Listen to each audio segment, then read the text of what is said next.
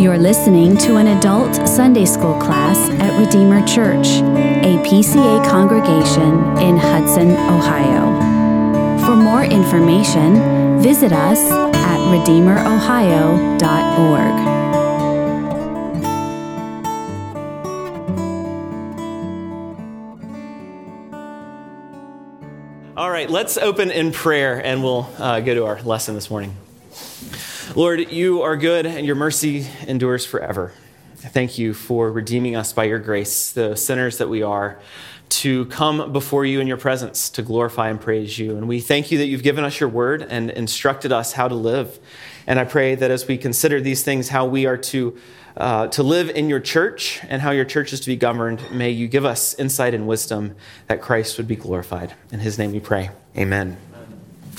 All right, so we are in chapter 31 of the Confession of Faith, the Westminster Confession of Faith. This is the chapter called of Synods and Councils. And if you have a copy, uh, now would be a great time to pull it out. I don't know if there are any um, hymnals sitting around. There are not any up here that I see. The hymnals have copies in the back. You can try to pull it up on your phone.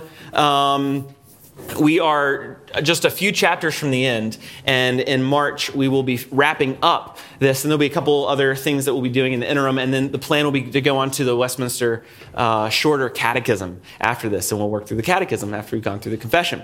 So, um, we're, this is chapter 31, and just a reminder, big picture. This is our doctrinal statement as the Presbyterian Church in America. This is what all of your officers have to affirm the Westminster Confession of Faith, the Westminster Larger Catechism, and Westminster Shorter Catechism. All three of these, we have to say this is biblical. We have to believe that this is what the Bible teaches. And so we're teaching you because we believe this is right and biblical. It's not required for membership or anything of that sort, but this helps you understand the thrust of what we believe as a church and why we believe it. And that's why we're unpacking this, and we think it's greatly edifying for us all. And this, this time we're looking at chapter 31 of Synods and Councils, and it comes uh, on the heels of talking about church censures. Uh, discipline in the church, and that comes on the heels of talking about the Lord's Supper and baptism, because these things belong to the church, and that, that came on the heels of the chapter on the church. So we're talking about the church. What is the church?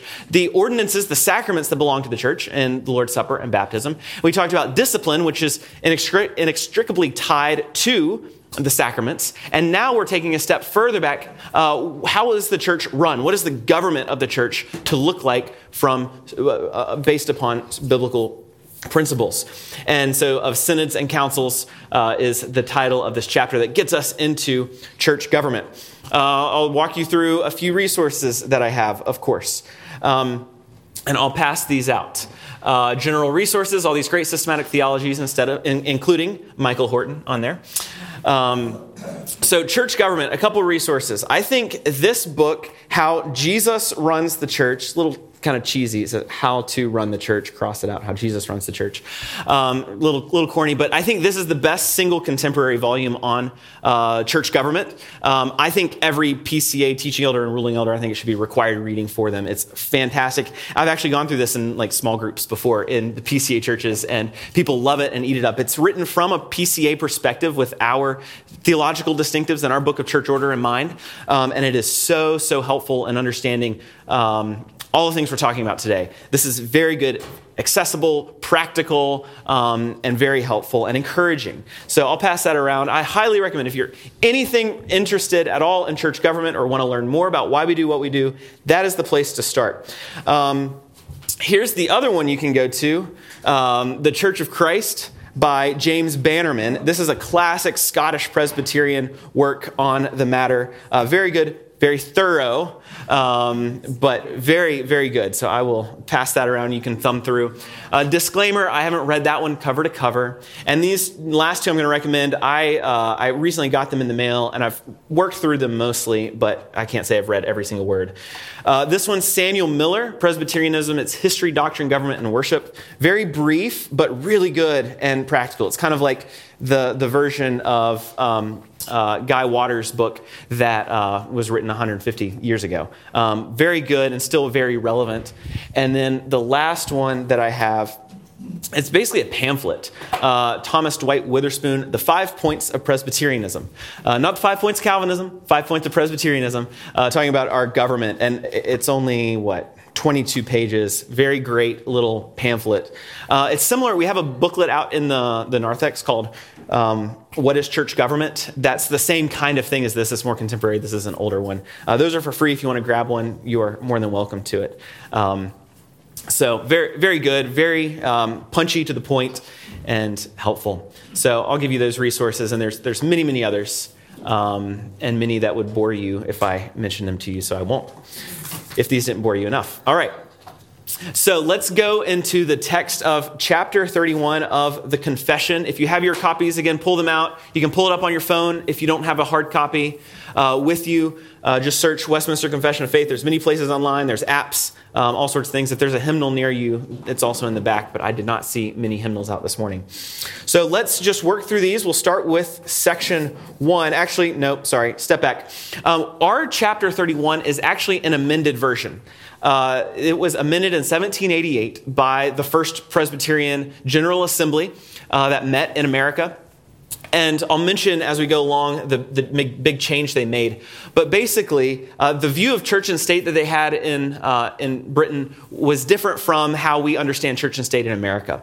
And so they reflected that in, their, in the confession. And you know, people can say, well, does that mean uh, your theology of church government changes based on your political environment.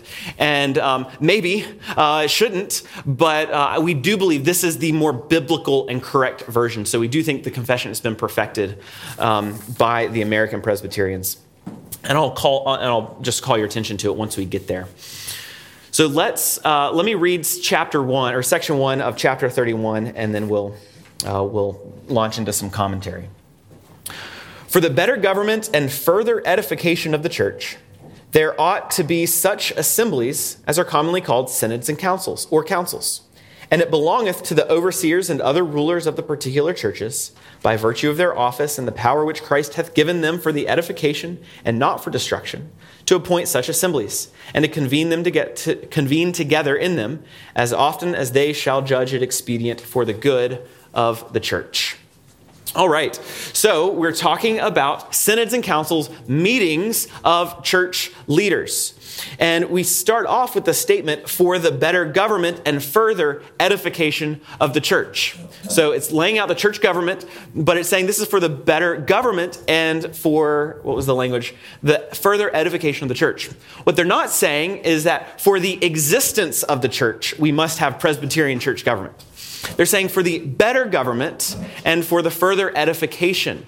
So, church government, we don't believe, uh, does not belong to the, the Latin phrase, the esse, the essence, the, the existence of the church, but it belongs to the bene esse, the well being of the church. We believe Presbyterianism is good and it, belong, and it leads to a flourishing of the church, but we don't think it's essential to be Presbyterian to have a, a true church. So that's the distinction they're making here. It is better to be Presbyterian because it's biblical and because there's lots of practical benefits. But it doesn't mean if that you're not if you're not Presbyterian, you're not a true church. Does that distinction make sense? Okay, and I hope uh, this is a, a position of, of, humility, but also saying, look, this is this is an important and a good for the church. are there any other uh, of the Westminster Confession chapters that they would call uh, for the well-being versus essential? Yeah, that's a great question. I, I would think so. Um, they don't say it that way because it's not uh, has hasn't been as debated in that way. But things like yeah, oaths and vows. Um, and we would say the sacraments are essential to be a true church, but we also understand there's different understandings of, of baptism, for example. And we wouldn't say Baptists are not a true church because they don't baptize infants. We think they're wrong, um, but we think they're still a true church. So that, that distinction is going on throughout, um, but they note it here particularly. Um, but there are essential things as well that the confession speaks of. So this is for the bene esse, the well-being of the church, not for the essence of the church. It says there ought to be such assemblies as are commonly called synods or councils. Well, commonly called in the 1600s, right? Synods or councils. Um, so there need to be these assemblies, these meetings. So these two words, synods, uh, that is a basically a word straight from the Greek um, that means synodos, which comes from sin, which means with, and hodos, which means way. So those who are walking with others on the way, people who you are walking with. Uh, it's a synod of fellow like minded Christians to come together to walk together. So that's what a synod is it's a meeting of Christians who are walking together. Um, in college, we had a ministry called Synodia. The campus ministry put on Synodia, and they thought it was this trendy, like, hey, we're using this Greek word to talk about Christian fellowship and all that. I'm like, hey, Presbyterians have you beat, right? We have synods. Um, and still, historically, Christian uh, Presbyterians have had synods. Our brothers and sisters in the Associate Reformed Presbyterian Church, their big, uh, what we call General Assembly, their big meeting of the whole denomination is called the General Synod every year. So that language is still used. And councils, you know what the, the term council means. It's a meeting of um, those who are ruling, those who are, are, they're coming together to confer and to conduct business. So there ought to be these assemblies in the church.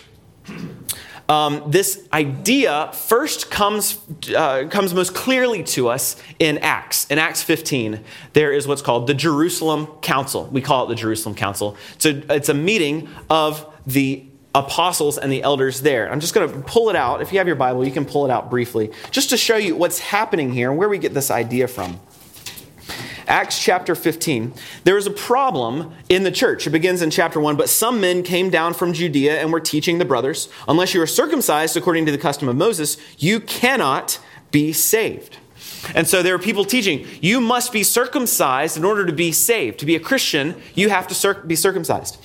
Well, after Paul and Barnabas had no small dissension and debate with them, Paul and Barnabas and some of the others were appointed to go up to Jerusalem to the apostles and the elders about this question. So they had a local debate about this. They wouldn't stop teaching it, and they said, Hey, we've got to go with the apostles and the elders and have a meeting. We need to have an assembly. We need to deal with this issue. This is a very problematic issue. And so the apostles and the elders gathered to do this. Now, this is important because here the apostles are functioning as elders in the church. This is what the elders do. They gather in these kinds of assemblies to deal with, we'll see, cases of controversy and conflict and matters of faith. Um, and we see here reflected like what Paul, uh, what Peter said in his epistle. Uh, I exhort the, my fellow elders. He considered himself an elder, and in this assembly, the apostles were acting as elders of the church. Now, it was very possible the elder, the apostles could have gotten together, said, "Hey, the Lord has told us you should not do this." You should not teach this. This is wrong. This is an error. But what did they do? They gathered with the elders and together they hashed out the problem and dealt with it theologically, biblically, based on God's word and revelation. And so they're setting for us an example. An example of this is how you deal with the controversies and the conflicts, the matters of faith that arise. We need to have the elders come together a regional representation to deal with these issues. And so we can go on and see what happens. And they record some of the floor debates, the speeches that are going on. And they, they uh, uh, Luke records in Acts for us what happened uh, at the end, the letter that was written and distributed. And this letter was an authoritative statement of the leaders of the church saying, This is what is right, this is true. So this is where we get, get the idea from that there ought to be assemblies. We see it in Acts. We see this happening in live time. In the early churches, there's controversy and conflict.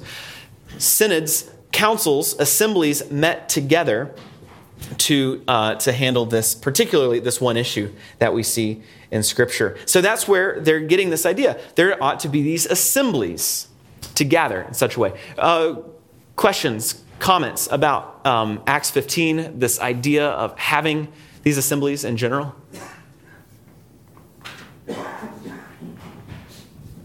Okay, we'll get into particulars, don't worry. All right, so uh, we're all on board. There ought to be these assemblies of the church, these synods, these councils, whatever you want to call them. And I will say right here at the end of this, where this colon is in our version, the American version, there was a, a period. And this was the end of the first section of the original. Um, and I, I, won't go into all the details here.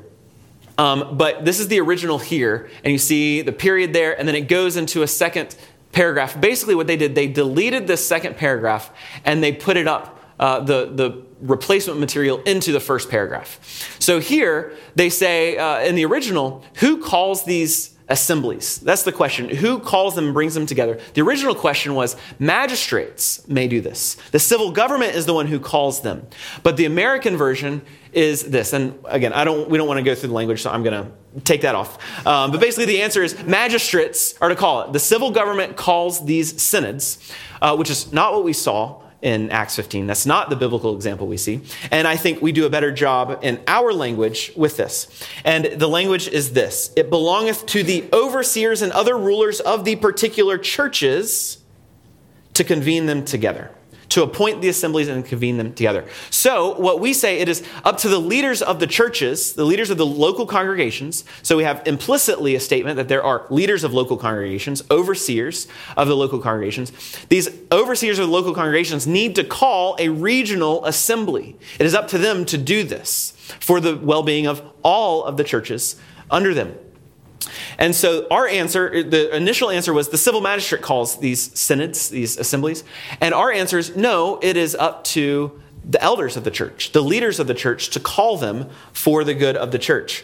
Um, there's several things here. By virtue of their office, the power which Christ hath given them, uh, this is part of their duty and their call. Is they're elders of the local church, but they're also called to deal with broader uh, issues more broadly in the church.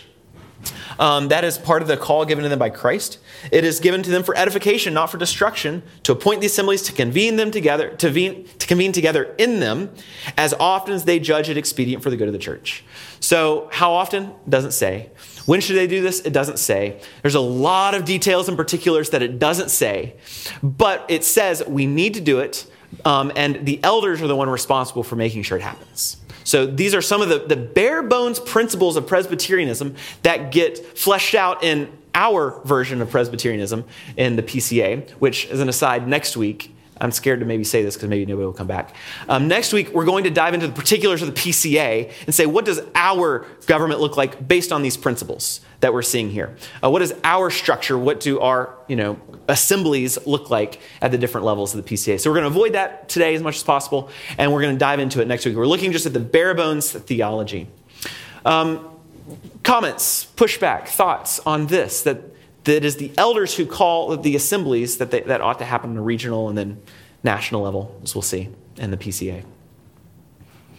Uh, is there anything also pulling from the Old Testament that they, they do this because it was more of a top-down leadership in the Old Testament?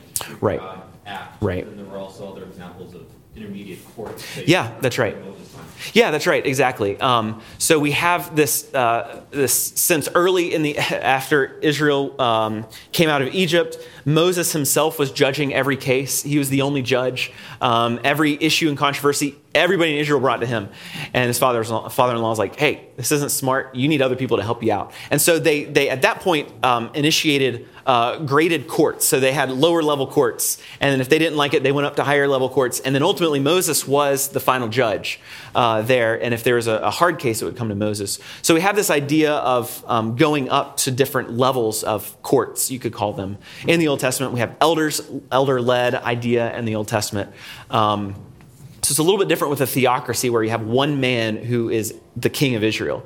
Instead of now, we don't have one man who's the head of the church. Jesus Christ is. We don't have one uh, man now. We have courts that Christ has, has instituted, uh, collections of elders to rule the church. So I don't know if that that's, that gets at some of your, your question there, but uh, no, not entirely. But there is some there is some um, uh, Old Testament precedent for this. Yeah. Maybe this is a question better for next week, but uh, are all the members of the councils elders? Yes, that's right. They are. And this leaves it a little bit um, up in the air. The language of the confession leaves that a little bit up in the air, but it says the um, it belongeth to the overseers and other rulers of the particular churches to appoint the assemblies and to convene together in them. So it's the local level overseers and other rulers.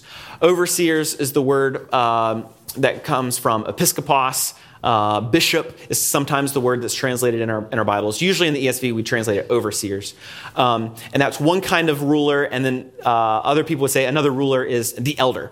Uh, we talk about them in one office. Other people talk about them in different offices. So it's, it's getting at that idea. It leaves it a little bit open. But yes, at the higher courts, it is all uh, elders who do that. Um, and just you know, give you an entree to next week, the exciting things we can talk about then. Um, the way it works for the PCA is every teaching elder, maybe you could call it an overseer, uh, every teaching elder um, can go to the presbytery level, which is the court above the local level session. Every teaching elder, and then every congregation can send two ruling elders. Um, and then once you get over 350 members or something like that, you get an additional ruling elder for every 500 members you have, or something like that. Um, there's a formula. So basically, every congregation sends all their teaching elders and two ruling elders to every presbytery and every general assembly uh, in the PCA. So we have sessions, the regional presbyteries, and then the national general assembly, and we can send representatives from our ruling elders up. So they're all elders that serve there. Long answer to your short question. Sorry. I get excited about this stuff. I love I love polity. So. Okay. Let's see. So let's go to section two. And here it's speaking of what are these synods and councils to do? Uh, what is the charge given to them by Christ through the scripture? Section two, it belong, uh, belongeth to synods and councils ministerially to determine controversies of faith and cases and cases of conscience of conscience to set down rules and directions for the better ordering of the public worship of God and government of his church to receive complaints in cases of maladministration and authoritatively to determine the same which decrees and determinations if consonant with to the word of God are to be received with reverence and submission not only for their agreement to the word, but also for the power whereby they are made, as being an ordinance of God appointed thereunto in his word. Okay, that's a lot.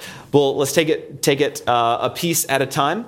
So these synods and council councils have a ministerial authority. Ministerial authority. You've probably heard this before. We say all church power is ministerial, that's what they're talking of here, and declarative. This is speaking ministerial, ministerially. I'll come back to that in a second. Declarative means that we have the power to declare what God's word says. We have the power to say what God's word says. Clearest uh, picture of that is preaching of the word. It is a declaration. It is an authoritative declaration of God's word. So that's one power of the church. The other power of the church here is ministerial. Ministerial. Uh, I think of the word minister. Um, ministers is from the Latin that simply means servant, one who serves. So ministerial is a servant or an agent of another. This is the idea that they are serving on behalf of Christ. They're doing things on behalf of another. They're not taking things on their own initiative and doing, hey, wouldn't it be great if the church uh, started a restaurant chain, right? No, they're doing only those things that Christ has called them to do ministerially as a servant, as an agent of Christ. And it names three things here, particularly, that they, are, that they have uh, authority to do. One, to determine controversies of faith and cases of conscience. So, controversies of faith, this is uh, the doctrinal and theological issues. This is exactly what the Jerusalem Council was doing. A controversy of faith. Is it required that all Christians, all male Christians, must be circumcised to be a Christian? It was a controversy of faith. And they determined that no, that is not true. We do not require that. And then, second, is cases of conscience, which is an old phrase, old terminology. We don't use it anymore in this way. Um, but it simply means questions of ethics and morals, Christian living. How do I live in, in a certain situation? What should I do? And the church is to determine, based on God's word, uh, the ethics for the Christian life. Um, and so those these uh, controversies of faith, cases of conscience, they're called upon to help sort out for all of us.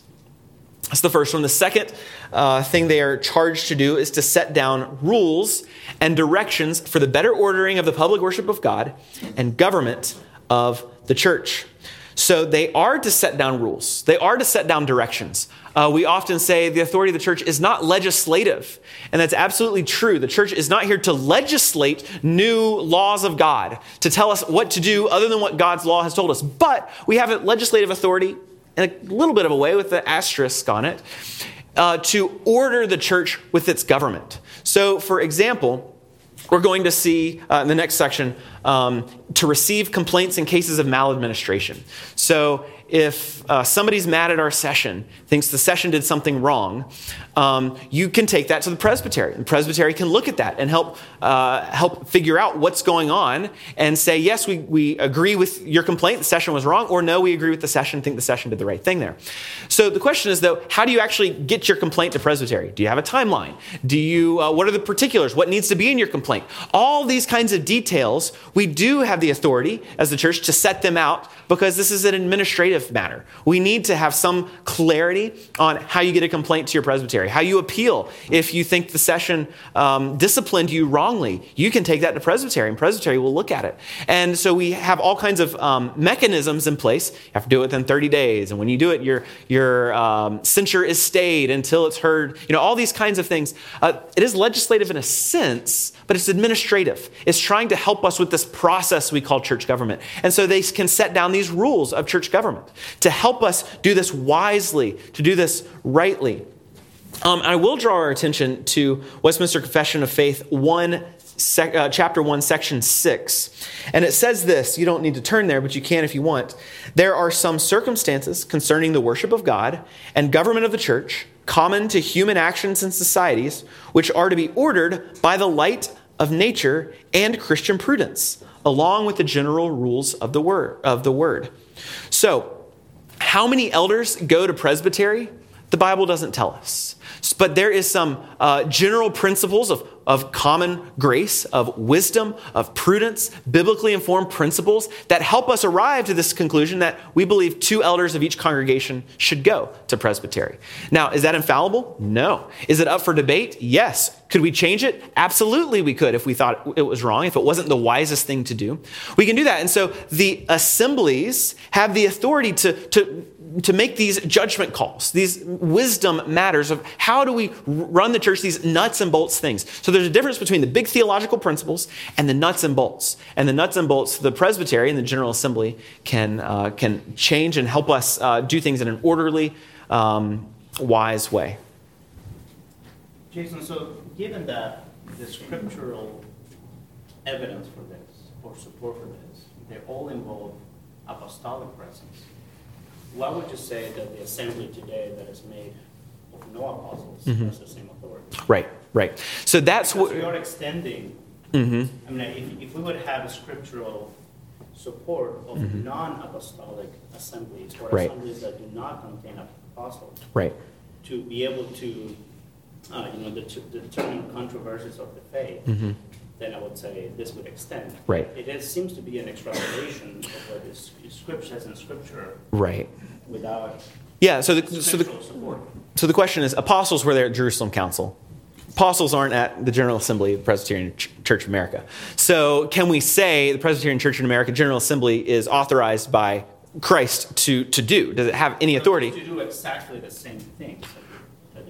Right. Yeah. To do eh, to do those same things. Yes. So, and that um, that goes to what's happening at the Jerusalem Council. Is this an assembly of of um, apostles doing apostle work, or is this an assembly of elders doing elder work? And I had my brief apology at the beginning for, um, I believe this is a group of elders doing elder work, because again, Peter refers to himself, hey, I exhort you, fellow elders. He considers himself an elder. And there's no sense that when they gathered, they were, uh, as apostles, um, they had more say than non apostles there. It was the apostles and the elders, and the apostles at that point were functioning as elders in the church. They weren't functioning with divine revelation on this particular issue to come authoritatively and to say it. But as elders, they all sought the wisdom of Christ uh, by his Spirit, and uh, the Lord um, led them to this decision that we believe is authoritative and appropriate, not because they're apostles, because they were elders in the church.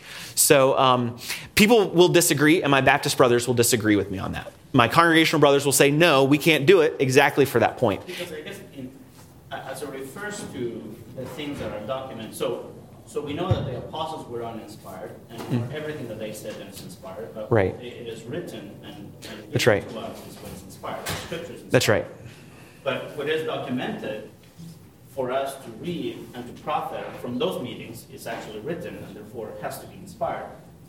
And it is inspired, and it is valid because it was written by apostles, right? By right. Right. So it follows that the things that we have written by the councils in terms of controversy, mm-hmm.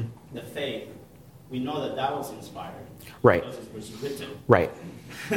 so, hence, we don't really have biblical evidence that any elders that can get together can uh, resolve conflicts in the faith in an absolute. Right. manner. Okay, we'll come to that point. That's an important point. We'll come to that in the next section. the Right, yes. as the council that- So, yeah, so we'll come to the next point that makes that exact same statement that um, all synods and councils since the apostles' times may err and many have erred.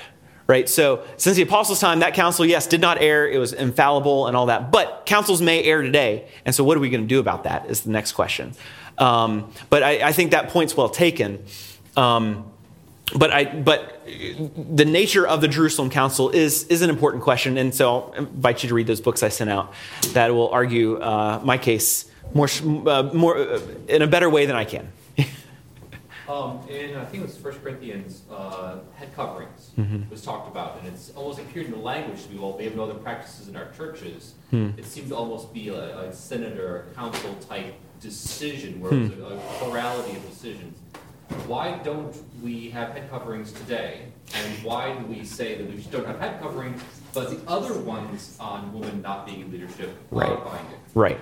Okay. Great question. I'm not going to touch that one today. That would we would we would spend our final minutes in that. Great question. We'll talk later, John. That's right. So They I do. was, I was raised in the denominations they did. That's right. So the women would bring the thing and. That's right. just cover themselves. Yes, important question, and I don't mean to demean or or anything like that. Um, for important question. Um, Unrelated to yes, that's right. Not tangentially related. It is not unrelated. I'll say it's tangentially related to our topic. So let, we'll come back here and we can talk about that another time. Um, so they can set down rules, directions for the better ordering of the public worship of God and government of His church. So government um, is what kind of I was talking about. Uh, worship. They can help us um, order our worship. The assembly can say, hey, you should worship in these ways and do these things. Now, they can't, there's a lot of controversy in the Puritan age when this was written. Uh, they can't prescribe what you can, what you do, um, but they can give us helps to say, hey, this is what worship should look like. We have a directory for worship in the PCA. It's not constitutional and binding the way it is in sister denominations like the OPC and the ARP and the RPCNA. Um, but it is helpful and very, a very good document.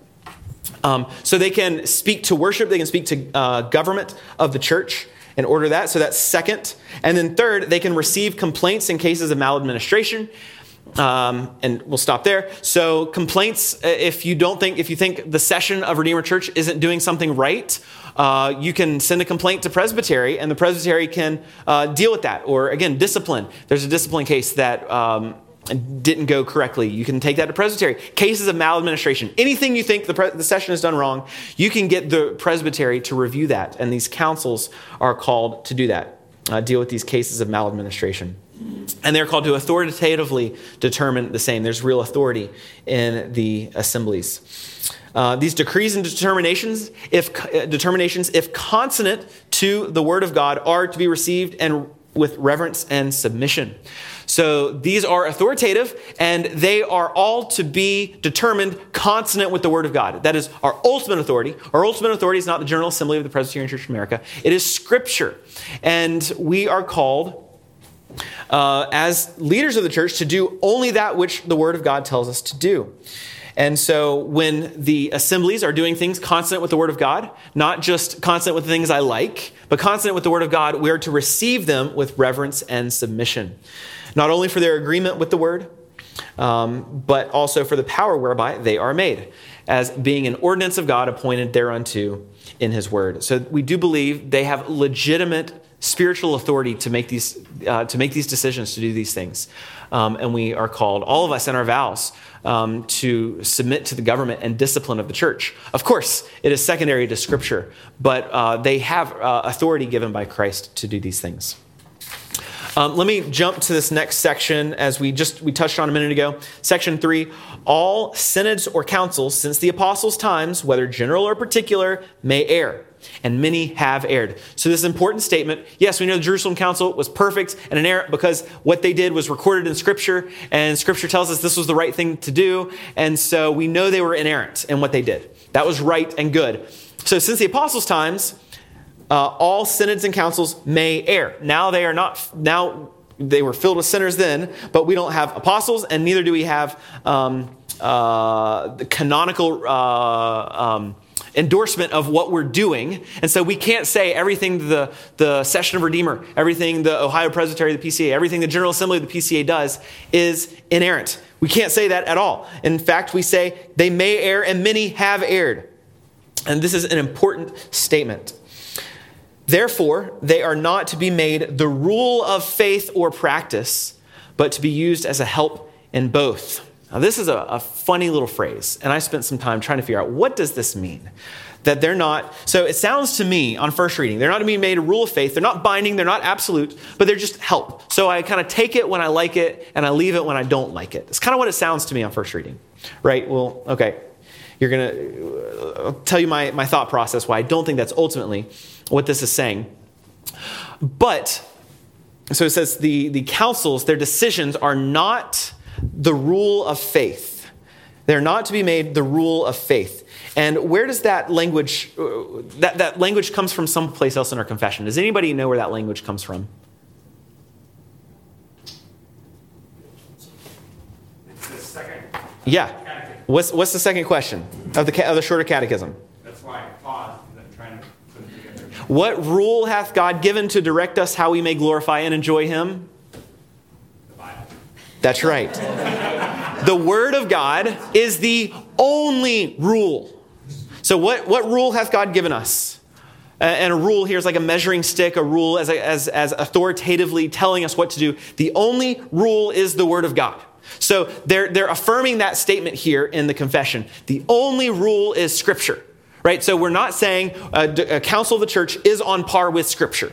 There's denying that because that is not true. Only the Jerusalem Council is on par with Scripture. We are not on par with Scripture. And that's what the, this is a denial of the Roman Catholic view of church councils. Um, they believe that the church is on par with Scripture and can add to Scripture. They say, no, it is not on par with Scripture, but is to be used as a help for both faith and practice, to help us in our understanding. And uh, I want to pull up this, this um, quotation from A.A. Hodge that I think is helpful um, to explain this a little bit more, to be used as a help. So A.A. Hodge says this, uh, commenting on this section. These synods and councils consisting of uninspired men have no power to bind the conscience. If their judgments are unwise, but not directly opposed to the will of God, the private member should submit for peace's sake. If their decisions are opposed plainly to the word of God, the private member should disregard them and take the penalty. So that's kind of his explanation of what this means that they're used, they're used to be a help in both. They are, they are authoritative in a secondary sense, but whenever they contravene the word of God, you are, we're to throw them out. We are not to follow them. Now, if we have a quibble with them, um, if it is not directly opposed, if it's just unwise, for peace's sake, we still ought to go along with it. We can seek to change it. There's avenues for that, and we'll talk about next week. But when it's directly opposed to the Word of God, we must disregard it and take the penalty. Even if that means Redeemer Church, the PCA is going to excommunicate me because, you know, I believe, because the Word of God says this, and I have to do what the Word of God says, so be it right? Take the penalty, the confession says, or A.A. Hodge says, commenting on the confession. Um, take the penalty for the sake of the Word of God.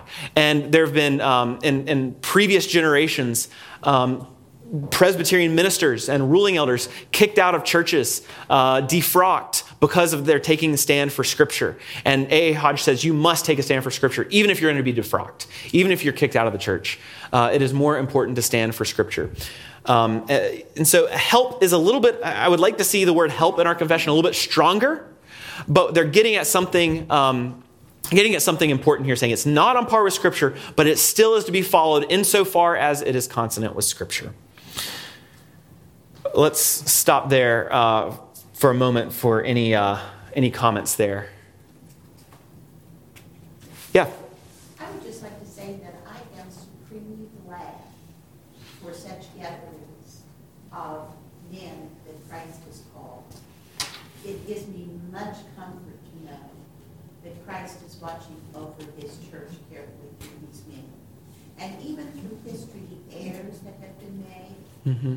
Jesus knows about those, and those are learning opportunities and times to clarify, particularly what Christ is telling his church. So I am very thankful. Yeah. Amen. Amen. Thank you. Thank you for that. Um, on the last section, I'm not going to read it, but I will say this. Well, no, I will read it. Sorry. Synods and councils are to handle or conclude nothing but that which is ecclesiastical. So churches only do church things. Churches only do ecclesiastical things. Churches do not uh, we're going to get into politics in a minute, but churches don't engage in business. Churches don't do these other things. They do only ecclesiastical things, church things. They're not to intermeddle with civil affairs which concern the commonwealth. So they're not to be, they're not involved as political action com- committees. Uh, they're not to do these sorts of things, intermeddle with civil affairs. But there's two exceptions to that. Unless by way of humble petition in cases extraordinary. So if there's a really egregious thing happening, we can humbly petition as the church. The church can go to the leaders and say, look, as the Presbyterian Church in America, you should not do this. We believe this in the name of, of Christ. Uh, this is wrong and not good. So we can do that in, cases extraordinary, and of course, men will differ on what is the next case extraordinary. But you can humbly petition, or by way of advice for satisfaction of conscience, if they thereunto if thereunto required by the civil magistrate. So if uh, Ohio said, "Hey, PCA, what do you think about this bill?" Okay, we can give our advice if they have thought, if they ask us. They're not going to anymore. Um, the days gone by. But if they ask, or if this is really an extraordinary case, we can do that. But the distinction here is the church as an institution through its courts versus Christians as individuals. This is not saying individual Christians shouldn't be involved in civil affairs, because they absolutely should be. But we're saying the church as an institution should not do that. The church as an institution, it, their job is ministerial and declarative. Declare the word of God and be servants of Christ but Christians, we are called uh, to engage in the civil sphere. We're called to engage in politics. So, as Christians, individual Christians, yeah, go run for mayor. Hudson's looking for one, right? Um, go be involved in, uh, in civil government. That's good and that's right. But the church is not called to do that. So, that's an important distinction. And we can circle back around to that next week. Any burning thoughts? Questions? Great. Uh, okay, one, and then two. Okay, um, you're saying not finding probably by the conscience. I'm assuming so. If they do make a law outside of what is in the church, that would be a not, that would be out against the word of God. That's right. Not in a jurisdiction. That's right. Exactly. Exactly. Yep. I have trouble with be separate and do not become unequally yoked. Um, how does that apply to being part of civil government? So let me start next week with that question. How about that? So hold on to that. Let's start next week with that. I think I think that's good, um, and maybe I can talk to you afterwards, help clarify my understanding a little bit. But let's start next week with that. Um, I want to want us to uh, get ready for worship at this point. But thank you for raising that. Let me close in prayer. Father, you uh, are are good, and we are thankful that by your word you have shown us uh, how to run the church, how Christ runs, leads, and guides the church. And we're grateful that we have a great mediator between God and man, a great king and head of the church. May we be found faithful to him. And may your leaders in the church be found faithful in their service to Christ and to his flock. Bless us as we come to worship you, O Lord, in spirit and in truth. May you edify us and remind us of all the gospel promises that are ours in Jesus Christ. In his name we pray. Amen. All right, go in peace. Thank you for listening. For more information or to connect with us, visit us at redeemerohio.org.